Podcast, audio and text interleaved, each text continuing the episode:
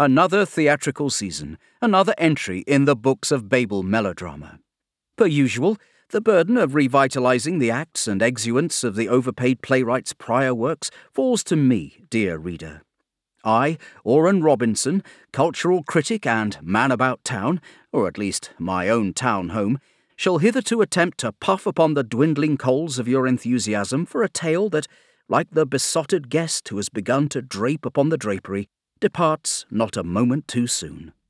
I offer this recapitulation out of the largesse of my heart and my contractional obligation to the editors of the Daily Reverie.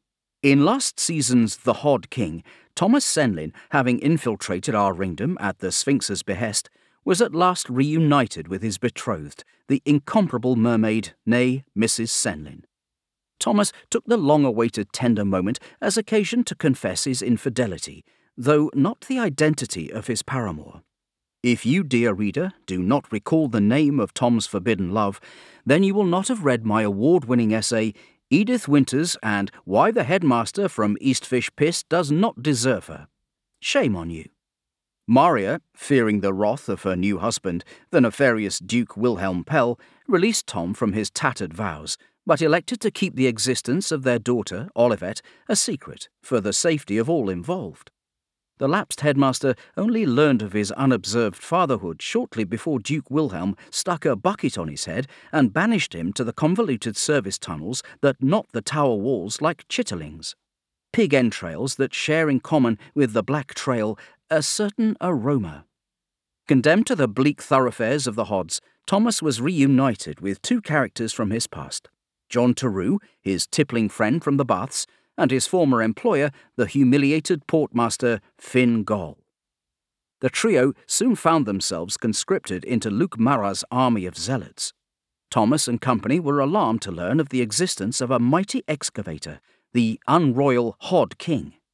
Poised at the threshold of his roughly carved throne room, the zealot shared with Thomas his intent to unseat the Sphinx from her lofty perch. In a move that seemed to straddle the line between self preservation and martyrdom, Senlin promised to assist Marat's assault of the tower's enigmatic and unpopular warden.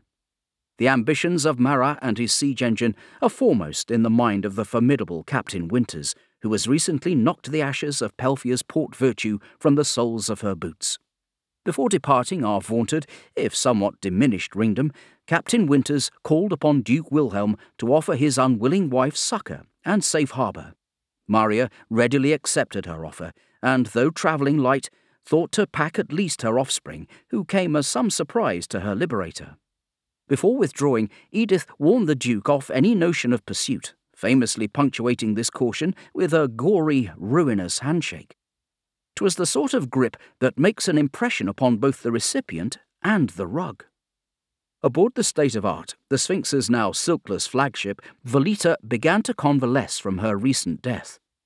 Having been shot in the head by the rapacious Prince Francis Le Mesurier, Voleta was only revived by the ministrations of Reddleman, the reborn Wakeman once known as the Red Hand.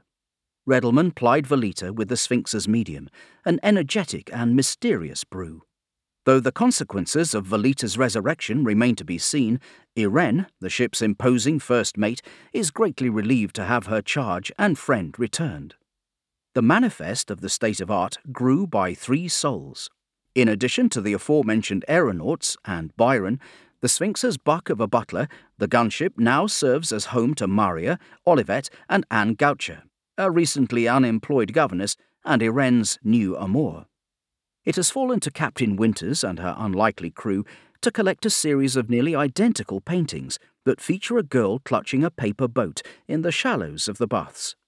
The tower's elusive architect, the bricklayer, distributed these artful tokens, one to each of the 64 ringdoms, shortly before his disappearance, an event shrouded in mystery.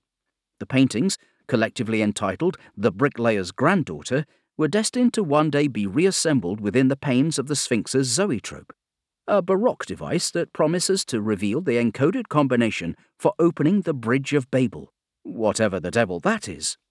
While the precise purpose of the bridge remains unclear, the Sphinx assured Captain Winters that unlocking the bridge was the only way to keep a great reservoir of poorly bottled lightning from igniting a conflagration that would turn the mortar of the tower into a pestle of a crater.